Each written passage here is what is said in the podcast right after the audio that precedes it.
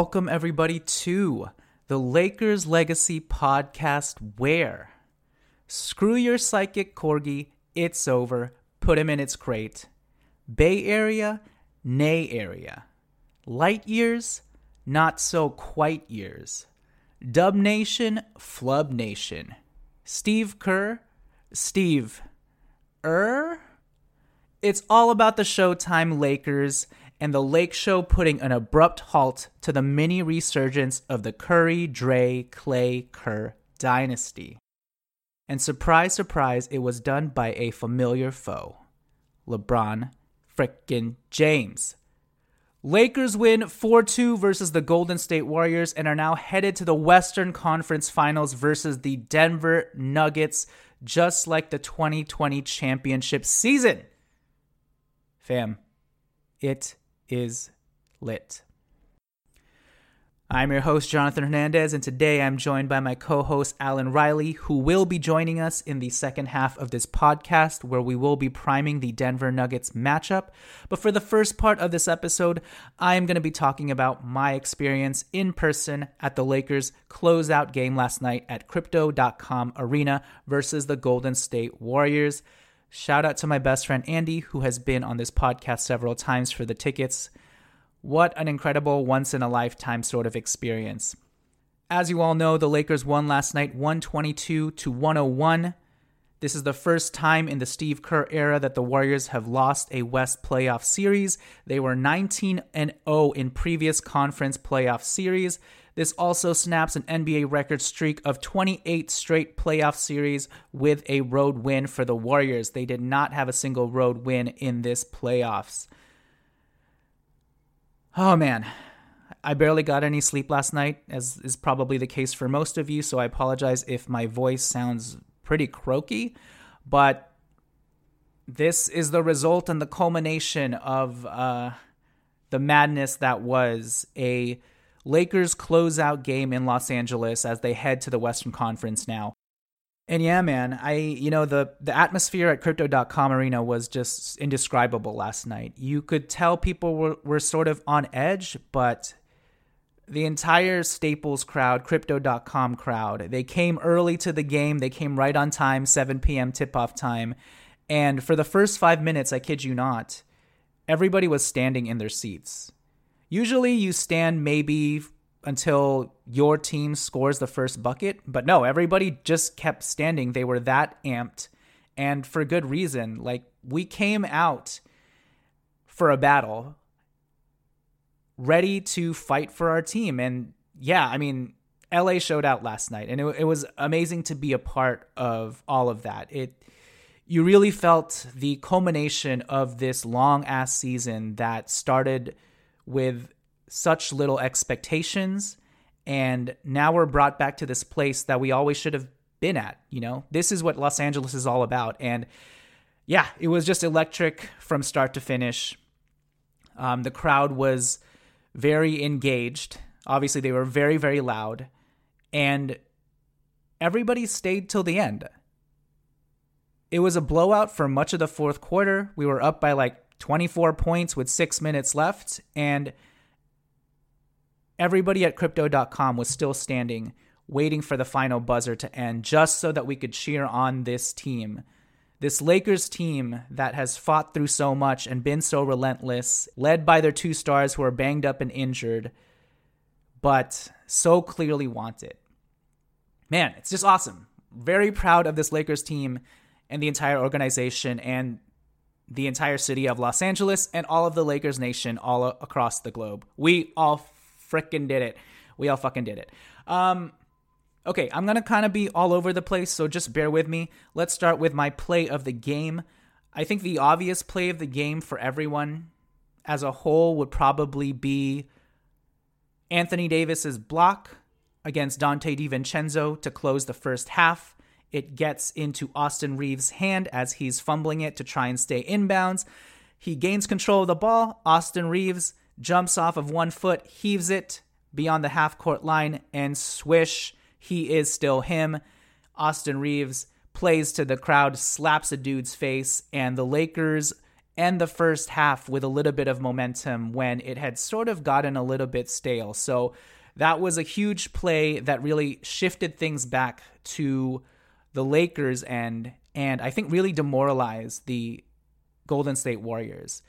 In terms of a more personal, less predictable play of the game for me, I think I'd have to go with LeBron James racing down the court at like 120 miles per hour, and then out of the corner of his eye, he sees Rui racing down on the wing.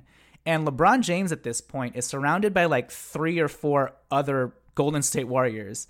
And as he's zooming down the court, he finds Rui, whips him an absolute bullet of a pass to his right, and then Rui just slams it down with two hands. And to me, that was sort of indicative of Showtime Lakers basketball. And I think indicative of how LeBron looked in total for last night's game, where he looked as spry, fast, strong as and as in control as he has been this entire playoffs. And I think that play was sort of a release of LeBron James playing freely and the way that he likes to play. I mean, that was tremendous point guard play making Magic Johnson vision by LeBron James. And at his heights and at his primes, that's who we know LeBron James to be. Dishing the ball to other people and making electric plays. And yeah, that play sort of encapsulated everything and was sort of like the cherry on top of the sundae to a pretty dominant win for the Lakers. In terms of my general thoughts for this game, First off, I want to give props to Steph Curry and the Golden State Warriors. Even though Steph didn't play his best game last night and he shot pretty horrendously, I felt like as a whole, the Warriors and Steve Kerr really brought the best out of us tactically. The different wrinkles and pivots that they made with lineups were very intriguing and fun. The gamesmanship uh, with regards to the coaches, calling out the refs, and the little tit for tats on people's Instagrams and Snapchats and comments from post games. The gamesmanship was all there throughout the entire series, and I think we got everything you'd want in a competitive series. And though the Lakers won 4 2 and had two blowout games versus the Warriors, I think this series was closer than it actually seemed because essentially the Lakers were one Steph Curry step back three over Anthony Davis away from this being a seven game series where we'd have to play at Chase Center to come away with the win. So, props to the Golden State Warriors. This was a great test for us before we head off and face Mike Malone and Nikola Jokic and the Denver Nuggets because, yeah, again, I think it pushed us to the brink of not only our physical capacity, but also our, our mental locked in capacity as well. But having said all of that, by last night, it was clear, and it became very clear, that the Lakers were simply the better team. Klay Thompson is unfortunately not the same, but it is still a miracle that he's able to play basketball given all of the injuries he had compiled over the last few years, but he's clearly not the same. The supporting cast for the Golden State Warriors is not the same. Steph Curry is still a one man wrecking ball, and he still instills that fear into fans across the league. But the Lakers just had more size. They were the stronger team. They imposed their will on the Warriors. And they kind of beat the Warriors at playing small. The Lakers sized down to match up better with the Warriors, but they were still too big, and on top of that, too skilled for them. And you know, you give credit to the Warriors for sort of the mystique that they've built up, and they've earned that mystique. I, I don't. I guess I don't want to downplay it as mystique, but I think the crypto.com arena crowd, the, the Staples crowd last night, we were at the edge of our seats even up until the three minute mark of the fourth quarter. And I realize I think that all comes from the Curry, Klay, Dre, Warriors mystique of their championship dynasty years. But if you really look at what's happened this season and what the Lakers have showed since po- the trade deadline, what they've showed this playoffs, what they've showed even in just this series. It's very clear. The Lakers are the better team, hands down. So, how did the Lakers win this game? Well, first of all, LeBron James was in complete control. This was clearly his best game of the series, and I'll get to LeBron James more in a second. But LeBron James was in complete control from start to finish, offensively and defensively. The Lakers went as LeBron James went. Anthony Davis was once again the master of our defense. 20 rebounds, him snatching balls out of the air amongst the crowd. Last night, Anthony Davis was content to simply be the defensive stopper and that was huge for the Lakers. It was sort of reminiscent of the Memphis closeout game where we also had a blowout. And just like that game where Anthony Davis probably had the best 16 point performance he's ever had because of everything that he did on the defensive end, same can be said for last night, where you could say, wow, that was the best 17 point performance I've ever seen from Anthony Davis because none of it had anything to do with the offensive end. Very little plays were called for him you barely saw any Anthony Davis post ups where he faces up and does his little jab step. He was solely content to clean up after his guards and use all of his energy on the defensive end, and boy, did we need it. The other way the Lakers won this game was by going to their skill guards and letting them do work. To start the game, they posted up D'Angelo Russell. And by the eight minute mark, D'Angelo had gotten two fouls on Gary Payton II, and Gary Payton II left the game and was never really a factor from that point on. So, very smart move to get D'Angelo Russell going. He got going from the free throw line. He had a couple of mid range jump shots over Steph Curry.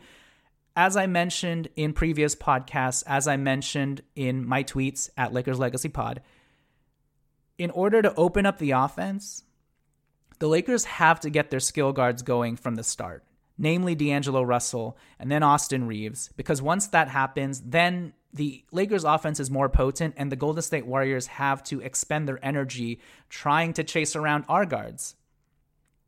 And so, very smart to get D'Lo going early. And then from there, Austin Reaves took it. And then Dennis Schroeder came in and did his damage. And then by the third quarter, when, when Dennis Schroeder was uh, ejected, Lonnie Walker took over all of our skill guards last night did damage offensively and defensively.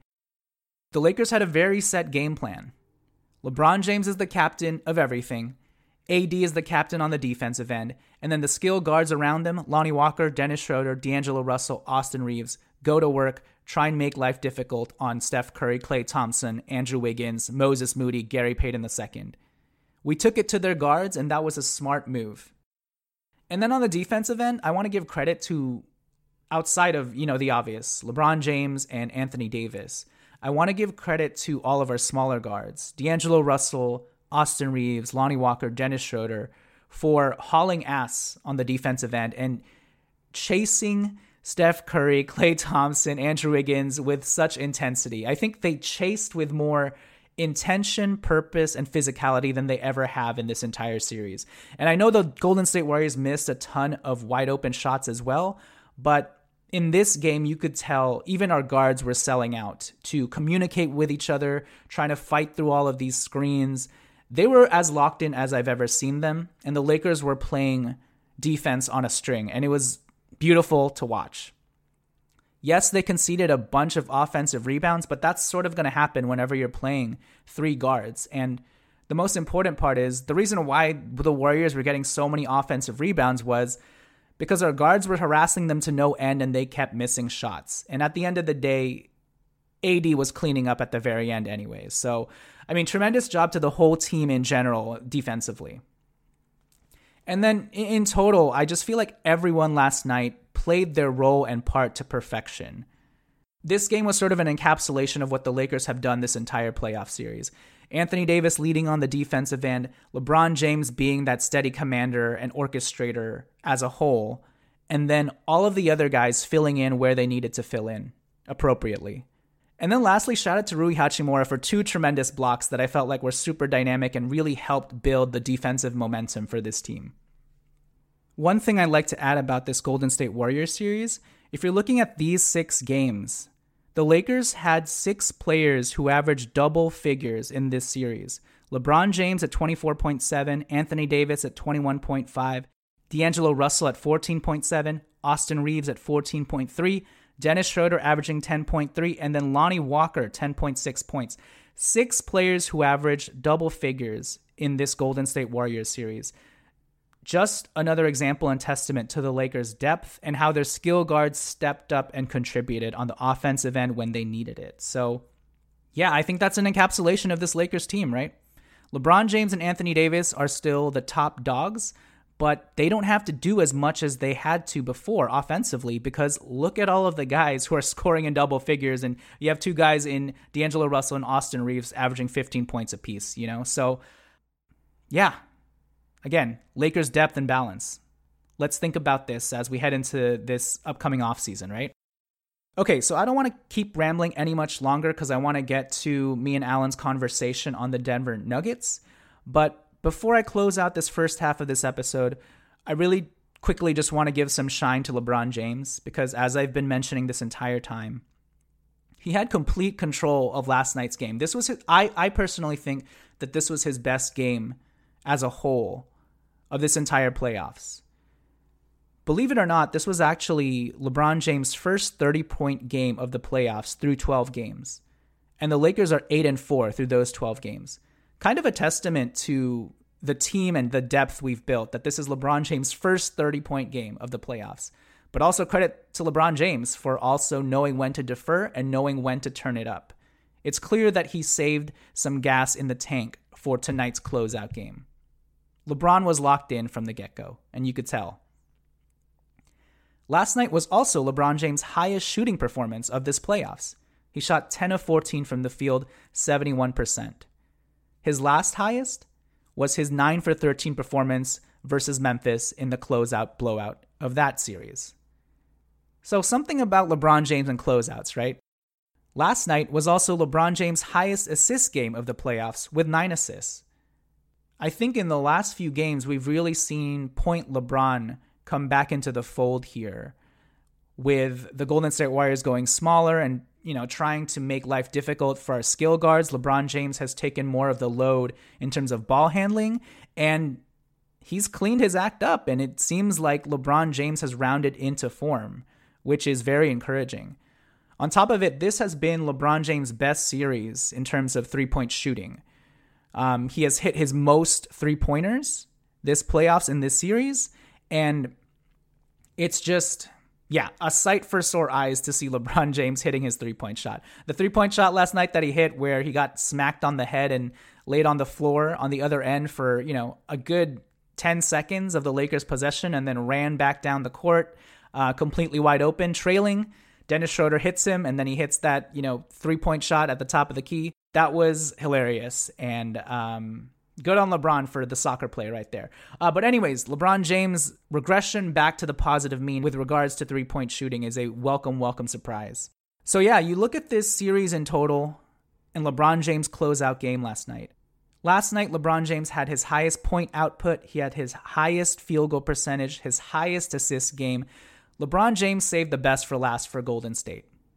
And for good reason, because he was going up against Steph Curry, Draymond Green, Klay Thompson, Steve Kerr. A worthy foe, a foe he knows well, a foe he has lost to many a time. And what a poetic way for LeBron James to, I don't want to say end the Warriors dynasty, but at least quell their little mini resurgence from last season. And yeah, I mean, tremendous performance by LeBron James. And we are going to need this sort of LeBron James a couple more times uh, versus the Denver Nuggets. Lastly, I want to talk about Darvin Ham. As you all know, I have given Ham a lot of flack this season, and for good reason during certain moments. But for this series, Darvin Ham has put on a masterclass, a masterclass in coaching and adjustments. This has been his best series coaching wise. Tonight, he started Dennis Schroeder and benched Vanderbilt to size down with the Golden State Warriors. His game plan of posting D'Lo up and having him attack GP2 head on was very smart and shrewd. He had on defense, he had AD playing up less and having the guards more aggressively chase and body up Golden State shooters and blitz them off the three point line and that was huge. his handling of Lonnie Walker this entire playoffs has been commendable. Even when fans had given up on Lonnie Walker, him sticking with certain guys and knowing that they would come back around. That's sort of the coaching intuition that you you don't give coaches the benefit of the doubt enough because you're not in the locker rooms and you don't see what he sees and you have to give credit for you have to give credit to Darvin Ham for sticking with certain guys and not letting them lose their confidence. Obviously credit to the players themselves for not losing confidence in themselves, but Credit to Darvin Ham for keeping all of these guys locked in and engaged, whether or not they have a consistent role on this team. And actually, with regards to Lonnie Walker, maybe we even credit Ham for trying to reward him earlier on towards the tail end of this season in that Chicago Bulls game where he DNP'd Rui and gave Lonnie Walker consistent rotation minutes. That was a move that everybody panned and I think even in retrospect, you can say there's no reason why Darvin Ham had to DNP Rui. But even in that moment, you can now take a look back and see, yeah, you can kind of see Darvin Ham's vision. You know, he was right to try and keep Lonnie Walker in the fold in any any way he could, and it's paid dividends for us this playoff series. Um, I think in total, this series, Darvin Ham has become far less cute with his lineup decisions, his rotation decisions. He has shortened his rotation tremendously. He's been a lot more cutthroat with the minutes. And I think in total, he's just kept it simple and intuitive. And it's been so refreshing to see. With every new move and counter that Steve Kerr has presented, it seems like even though it may have taken the next game to do so, Ham has always had the perfect counter, the perfect little tweak. And as I mentioned, the Golden State Warriors and Kerr brought the best out of us, and they brought the best out of Ham, but it also allowed us to see hey, Ham's got something in his bag. Ham's got something in those pockets of his, you know, and he pulled them out for this series. Um, so I have to give Darvin Ham his flowers and his credit. This has been an expedited growth process for Ham in real time that we've been able to see and experience, and it, has been fun. And um, yeah, so I give Ham and the coaching staff all of their flowers. Okay, I'm going to stop rambling because I feel like I am boring you all. So, after the turn, Alan and I pre recorded a brief segment where we sort of prime you guys to our initial thoughts on what a matchup with the Denver Nuggets would look like. We also talk a little bit about the Phoenix Suns and whether or not we were scared of facing them in the event that they had pushed this to seven a seven game series. Also because the Phoenix Suns prior to this playoff run starting, I think a lot of people had anticipated that if the Lakers managed to get to the Western Conference Finals, the Phoenix Suns would have been their primary opponent with the epic LeBron James versus Kevin Durant marquee matchup. And that didn't end up being the case. So we're going to hit on the Suns a little bit and then obviously preview the Denver Nuggets. Um, as it has been the case with me and the Lakers every time they've moved further along in this series, my main question is are the Lakers going to have enough gas? The Lakers will now get three days off, which should be huge. But I do think this is going to be the Lakers' toughest test yet. But if there's one thing I know, as long as there's life in them and they're still kicking, always go with LeBron James and Anthony Davis because when both of those players have played, even in their debilitated less than 100% states, they have delivered every single time. This was the trajectory that we were on even in 2001 when we were up 2 to 1 versus the Phoenix Suns before AD suffered his groin injury. We were the 7th seed that year as well. And if that AD injury hadn't happened, who knows how far we would have gotten. So, yes, that proverbial motto still sticks. As long as LeBron James and Anthony Davis are relatively healthy, give them the benefit of the doubt. But look, on the other side of this, we've got Nikola Jokic, multiple MVP award winning Nikola Jokic, a more seasoned Denver Nuggets team, a, a deeper Denver team than the Lakers have seen in the past. So it's going to be a huge test. Maybe the Lakers should have kept Davon Reed on just to get some Denver Nuggets intel from him. I know Malik Beasley used to play for the Denver Nuggets a couple years ago and played for them during the bubble. Um, but yeah, you just know that LeBron James and Anthony Davis are going to be doing everything they can to scout this Denver Nuggets team to oblivion. I would not be surprised if LeBron James is side texting Thomas Bryant or DeAndre Jordan to get some much needed intel and info from their ends on how to beat this potent Denver Nuggets team. But yes, I'll save more of my thoughts for the second part of our episode where I will bring Alan on and we shall preview the Lakers in the Western Conference Finals against the Denver Nuggets. Fuck, it is lit, folks. Let's take it to break, and when we return, me and Alan on the Denver Nuggets. BetMGM has an unreal deal for sports fans in Virginia. Turn $5 into $150 instantly when you place your first wager at BetMGM. Simply download the BetMGM app and sign up using code Champion150. Then, place a $5 wager on any sport. You'll receive $150 in bonus bets, regardless of your wager's outcome. And if you think the fun stops there, the King of Sportsbooks has plenty of surprises in store. Check out daily promotions, same game parlays, live live bets, and so much more. Download the app in Virginia today and get $150 in bonus bets instantly from your first wager only at BetMGM. BetMGM and GameSense remind you to play responsibly. See BetMGM.com for terms. 21 plus only, Virginia only. New customer offer, subject to eligibility requirements. Rewards are non withdrawable bonus bets that expire in seven days. Please gamble responsibly. Gambling problem? Call 1 800 Gambler. Promotional offer not available in Washington, D.C. Woo boy, Alan. Can you believe we're in the Western Conference Finals and that we went through Steph Curry and the defending champion Warriors to do it? What a road and journey it's been. And for LeBron to close things out against Curry in such a poetic way and close the loop on his last disappointing playoff series against Curry when he lost in 27 18. I think they got swept that year. But it's funny because that Cavs sweeping that the uh, Warriors put on LeBron James Cavs, that's what inevitably got him to go to the Lakers. So to now beat Steph Curry as a Laker, I mean, that is the Hollywood script right there, Alan. And hopefully the Hollywood script that's been fully paid for and with fully compensated writers who are no longer on strike getting fair wages. But yeah, how do you feel having beat Steph Curry and having things poetically come to a loop where LeBron James beats Curry again, but as a Laker? Um, I feel like, like you said, you know, if someone told you this however many years ago, shit, if someone told you this like six or seven months ago, you'd be like, you're crazy. Um, and if someone said this when LeBron was on the Cavs, you would say that just absolutely doesn't make any sense at all. So it, it's pretty surreal to kind of be in this position. Who would have thought that they would face off in the second round of the Western Conference, you know, playoffs, and uh, that things would go down like this? And it's it's not even like a passing of the torch, right? Because I mean, we're a relatively old team as well. Just two heavyweights duking it out, and uh, yeah, we're we're pretty freaking blessed to be able to watch that.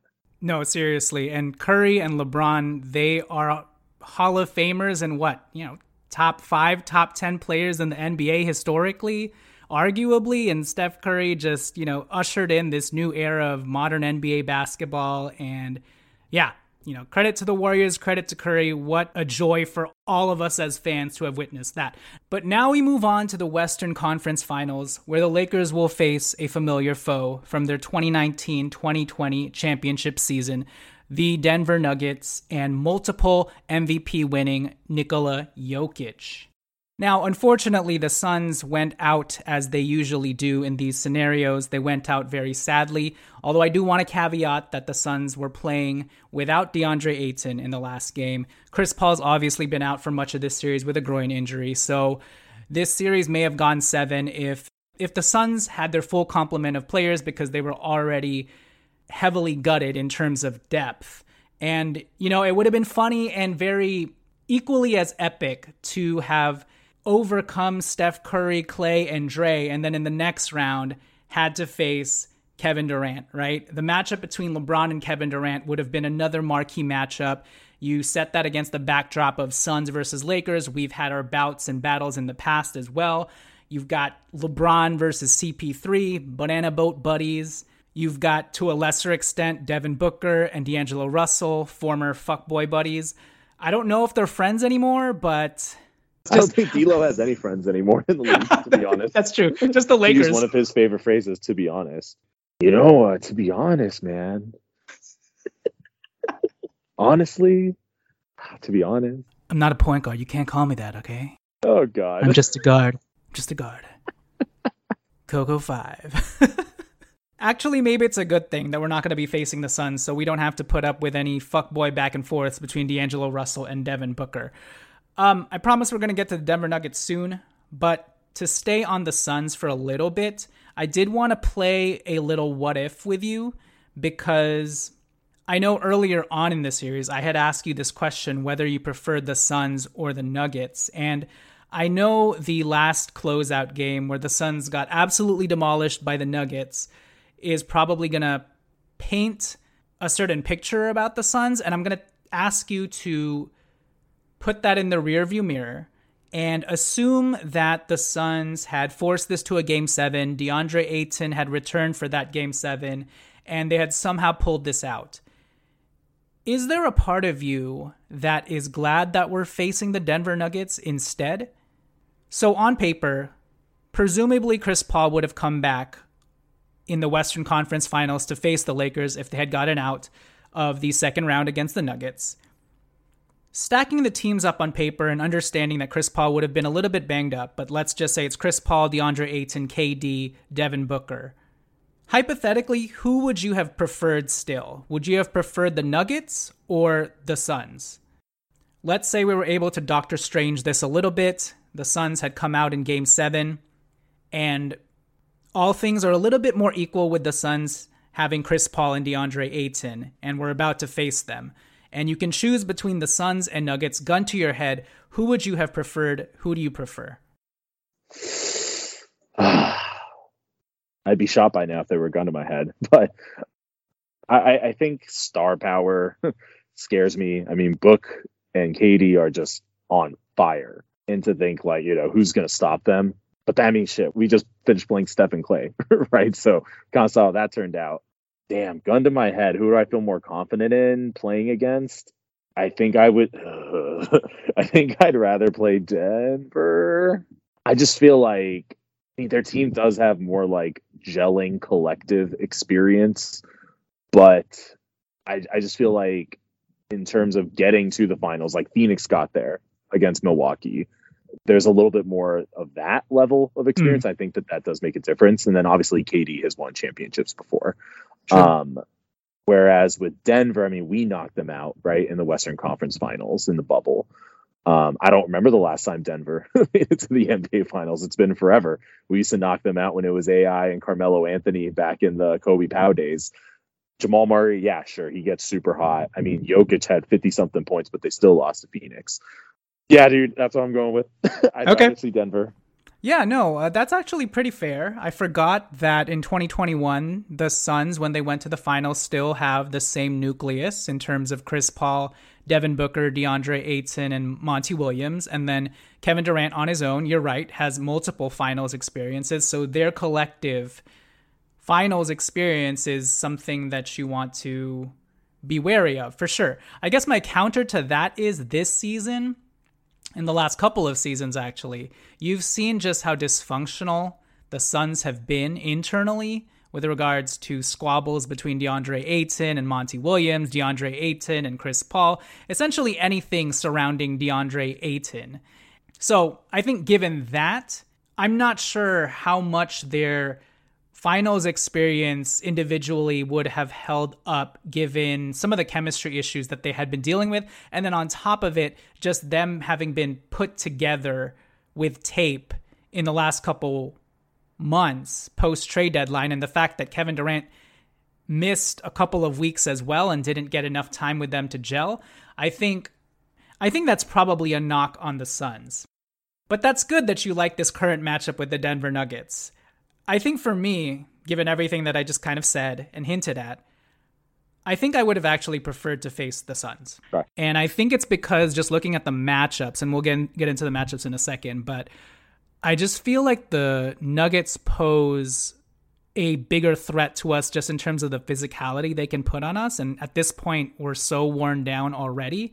Like, if you just get KD or Booker into foul trouble, Allen, they don't have anybody after them to fill in that spot, you know, whereas the Nuggets, KCP, Aaron Gordon, Bruce Brown, Jeff Green, Michael Porter Jr., Christian Braun, you know, their rookie. They've got a lot of these like long, versatile wing and combo guard players who all have size. And for the Lakers, I know they run a heliocentric offense there around Jokic, but in comparison to the Suns, who are more of a Devin Booker, Kevin Durant ISO team where you just they're just going to shoot jump shots, right?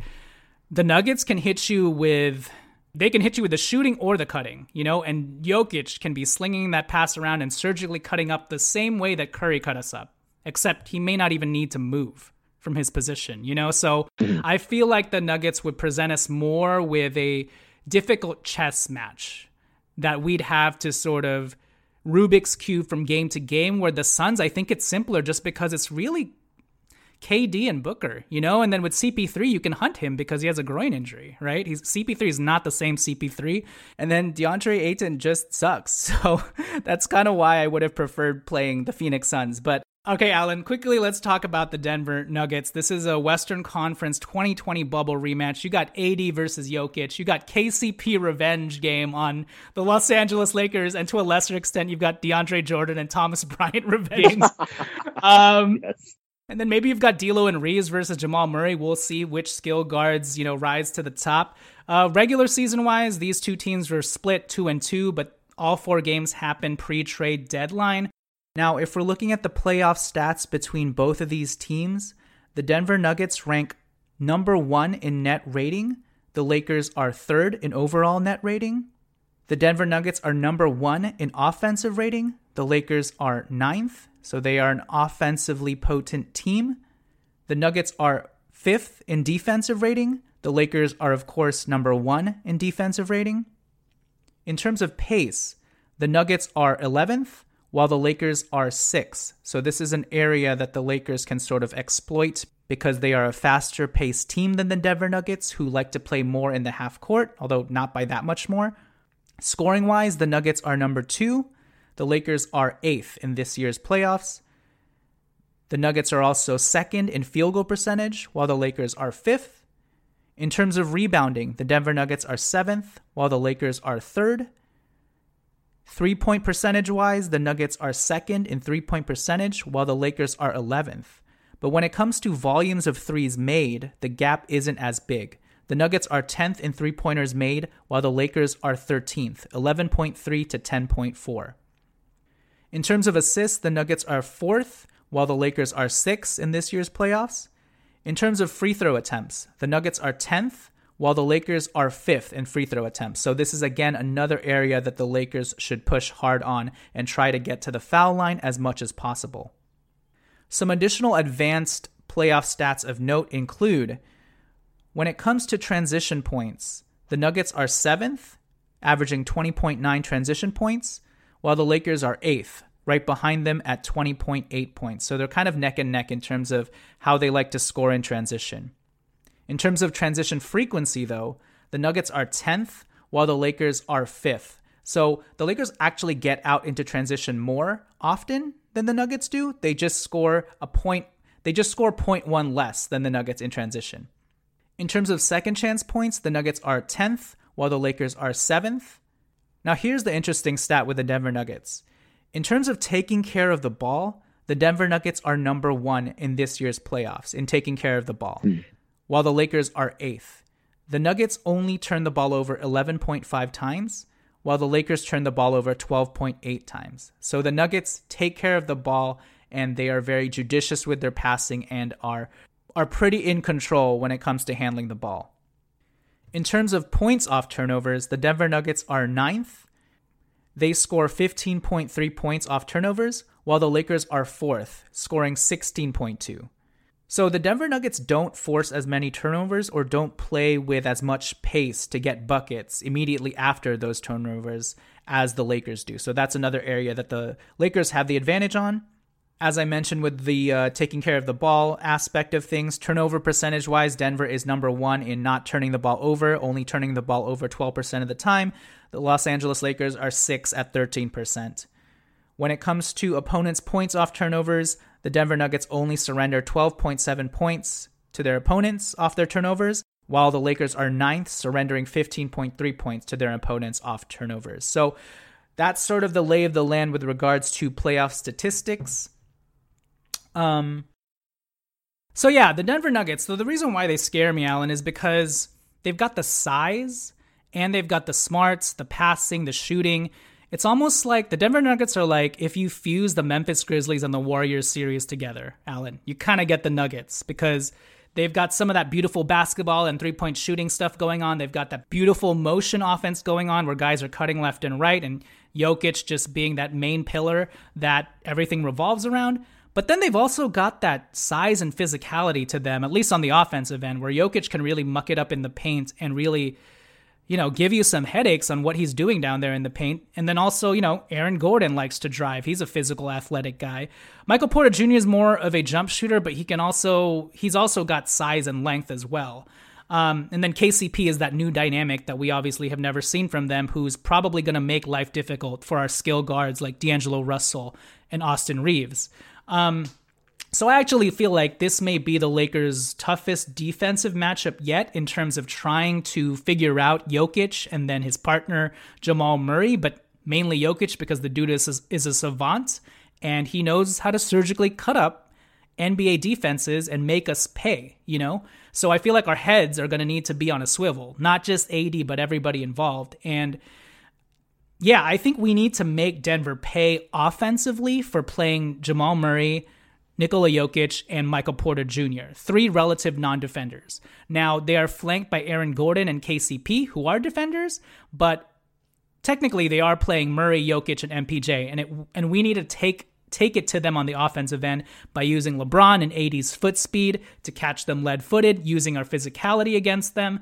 And yeah, even using our skill guards like Austin Reaves and D'Angelo Russell to snake the pick and rolls and have them sort of, yeah, backpedaling on their feet. And yeah, I think the overall overarching note I have, Alan, is we need to wear Jokic out. Kind of like what we did in the bubble, but this time we don't have Dwight or JaVale to help us. Um, and I don't think we're going to get a Bamba or a Tristan Thompson this series to to get Jokic working. Obviously, uh, we may get some Rui or Wenyen on him to wear him down a bit and allow AD to play free safety. But for the most part, it's going to be a concentrated effort between AD and LeBron and all the rest of our guys to really slow Jokic down, and then again on the offensive end, really make Jokic work defensively. And then my last point is we just need to run the hell up and down, push the pace. This also lends to you know tiring Jokic out. But yeah, what are your thoughts on on this Denver on a Denver matchup because they do have a lot of active hustle guys and a lot of versatility in the wings that they have with KCP, Gordon, MPJ, Bruce Brown. They even got Uncle Jeff on the bench, you know, who's like almost like 37 years old, but he's still yamming it on people sometimes as well. But yeah, the Lakers will need to be physical, kind of like the Grizzlies series, but also be smart about how they defend this team because they are also offensively pretty dangerous, like the Warriors. Yeah, I think that that is a big key, like you said, is wear out Jokic. It'd be interesting to see just kind of how he does in his defensive matchup, right? Presumably, I don't know who's going to guard AD for them, right? But I, I'm trying to recall, and I, I feel like I should go back and watch some old Lakers Nuggets highlights just from the last few years. I feel like AD has had a good amount of success against the. Nuggets, mm-hmm. um, offensively and defensively. So yeah, that's I think just intuitively, if my memory serves correct, like a pretty favorable matchup right there, which is key. That's huge like what you said about KCP doing his thing on the defensive end against our perimeter guys. I mean, yeah, it, it could just turn out where Austin and D'Lo kind of struggle, but again, we've had some other dudes step up in, in very reliable ways, um, like Rui. He, you know, KCP can't guard everybody on the perimeter, so you, you, just figure one of those other key bench players, one of the role players, is going to do their thing. And I, I feel like they're a much more like lower pace team, obviously, than Golden State. And uh, Golden State playing with that quick pace does not bode well for us, although offensively we want to play with a lot of pace. Um, so that even that like kind of difference in styles will be kind of interesting to watch. If Denver is more kind of slow and prodding, I mean, thank goodness our half court defense is as great as it is. True. Um, but yeah, we got to get those stops, and then we just got to push it on the other end. Because if we get stuck, playing a slow style, right, and, and kind of playing at their tempo, uh, that's not going to be good for us either. Um, so the style adjustments, I think, is what I would pay attention to. Yeah, the contrasting style of play will definitely be something to pay attention to. Although I think the Denver Nuggets are a little bit closer and similar to the Lakers, although they aren't as quick paced as the Warriors, obviously, but they do match the Lakers in terms of size. And just quickly looking at the matchups, you know, Aaron Gordon is probably going to be LeBron's best matchup in this playoffs that he's seen thus far, I think. And Aaron Gordon, you know, he did quite a number on Kevin Durant in the last series and really had Durant struggling by the end. Um, I think he even played Karl-Anthony Towns in the first round and did a pretty good job as well. So I feel like the Lakers are going to have to find ways to get LeBron James switched on to Michael Porter Jr. and then have LeBron James attack MPJ. Get LeBron on those switches where he can, you know, battle against Jokic or MPJ, like these lesser defenders. Um, I think this might be a Rui Hachimura game because in order to match up with Denver's size, I don't think the Lakers should start off small, actually, because the Nuggets start Jamal Murray, KCP, and then Aaron Gordon, MPJ, and Jokic. Their front line is pretty massive and physical. So I think this is where we can insert Rui and match their physicality and size with Rui's while not losing anything on the offensive end spacing wise and also not losing anything on the defensive end as well, as Rui has shown himself to be a very competent defender. And I think against more burly, brute force sort of guys like Aaron Gordon and Nikola Jokic, this is a series where Rui Hachimura can leverage his size really well. Um, so I think I'd have Vanderbilt and Dennis Schroeder, Lonnie Walker still off the bench. And then I think bench wise, I think this is where the Lakers have more of the advantage. I think we have younger, faster, more athletic guys coming off our bench. The Nuggets have Bruce Brown, who's very solid. They've got, well, after that, it's really just Jeff Green and their rookie Christian Braun, who has sort of been a nice uh, injection of energy for them. But otherwise, we've got Schroeder, Lonnie, Rui, or Vanderbilt, depending on who starts. Um, and yeah, even if you go down the line to to bring up Troy Brown and Malik Beasley if we need to. I just feel like the Lakers have a deeper complement of bench players who are younger, more skilled, and athletic. So hopefully that should win out the day. And also at the end of the day, the Lakers have the bigger stars in LeBron James and Anthony Davis. Those two collectively, even though they're banged up and LeBron James isn't who he once was, especially not the LeBron James we saw in 2020, LeBron James and AD in terms of star power outstar Nikola Jokic by himself and a little bit of Jamal Murray because Jamal Murray is not Bubble Murray, although maybe that resurfaces in this series, but but really it's just LeBron James and Anthony Davis versus Nikola Jokic and Jamal Murray and we win that battle of the stars 10 times out of 10 times. So yeah, it'll be a challenge and it'll be a great rematch from the 2020 Bubble Championship Series, but wouldn't it be crazy if we meet the Miami Heat again and prove that the bubble was not fake after all? So, I mean, we'll see what happens. But yeah, it should be fun. And oh, I guess one last thing, Alan. It kind of sucks that we'll have to travel again to Denver and you know deal deal with the high altitude, right? So everybody's just going to be tired at that point, right? Yeah, so, that that's a super good kind of underrated point. I think it would be so much better just going to Phoenix. Yeah, it's like what two hour flight to Phoenix exactly. versus. Yeah, yeah, it's better than going up north. Yeah. Yeah. That'll be interesting to see who has the most gas left in the tank. But you know what, Alan? The Lakers are headed to the Western Conference Finals. What a time. They started off 2 for 10. They've somehow made it to this point. D'Angelo Russell is in the Western Conference Finals. Austin Reaves is in the Western Conference Finals. Rui Hachimura is in the Western Conference Finals. But most importantly, Anthony Davis and LeBron James are back in the Western Conference Finals, ready to do damage against the Denver Nuggets this Tuesday.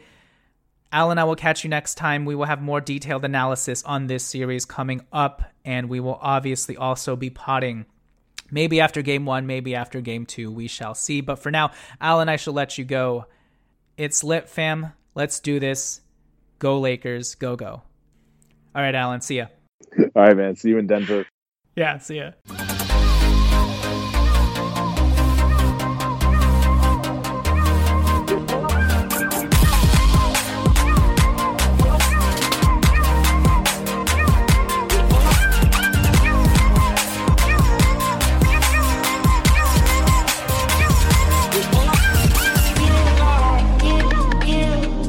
BetMGM has an unreal deal for sports fans in Virginia. Turn $5 into $150 instantly when you place your first wager at BetMGM. Simply download the BetMGM app and sign up using code Champion150. Then, place a $5 wager on any sport. You'll receive $150 in bonus bets, regardless of your wager's outcome. And if you think the fun stops there, the King of Sportsbooks has plenty of surprises in store. Check out daily promotions, same game parlays, live bets, and so much more. Download the app in Virginia today and get $150 in bonus bets instantly from your first wager only at BetMGM. BetMGM and GameSense remind you to play responsibly. See BetMGM.com for terms. 21 plus only, Virginia only. New customer offer. Subject to eligibility requirements. Rewards are non withdrawable bonus bets that expire in seven days. Please gamble responsibly. Gambling problem? Call 1 800 Gambler. Promotional offer not available in Washington, D.C.